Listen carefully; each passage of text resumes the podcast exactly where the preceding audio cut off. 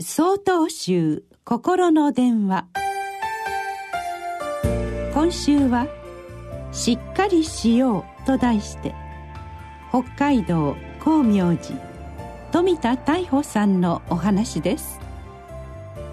神奈川県横浜市にある大本山総持寺をお開きになった経山禅師は座禅用心記という書物を残されました。その冒頭は次のように始まります。座禅は直ちに人にさまざまな世界を作り出す心の底を明らかにし人が本当に果たさなければならぬところに落ち着かせる。座禅をするとはどういうことなのか。経山禅師は座禅とは自分の行うべきことを明確にし物事にとらわれないことであるとお示しです。お寺の役員を務める伊藤さんは退職後東京から北海道の故郷へ帰ってこられました。そこで私と出会い座禅のことを知り試しに座ってみることにしました。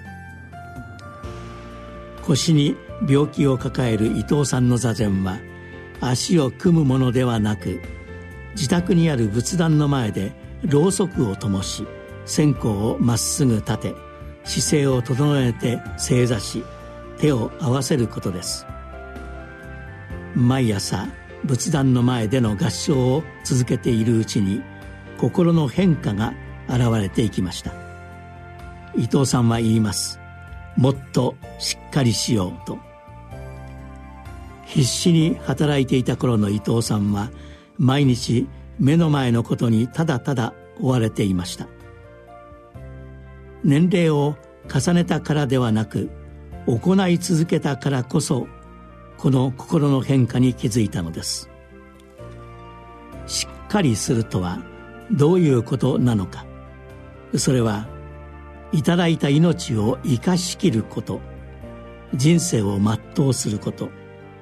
生老病死無常を受け入れること。それを仏教では悟りといい世間では気づきと言います。伊藤さんはこの気づきの連続気づきの継続を私に話してくださったのです。教えていただいたしっかりしよう。私もこの言葉で改めて気づかせていただきました。しっかり座ることは一瞬一瞬を今を大切に生きること。私たちが果たすべきことはこの命を生かしきることなのです。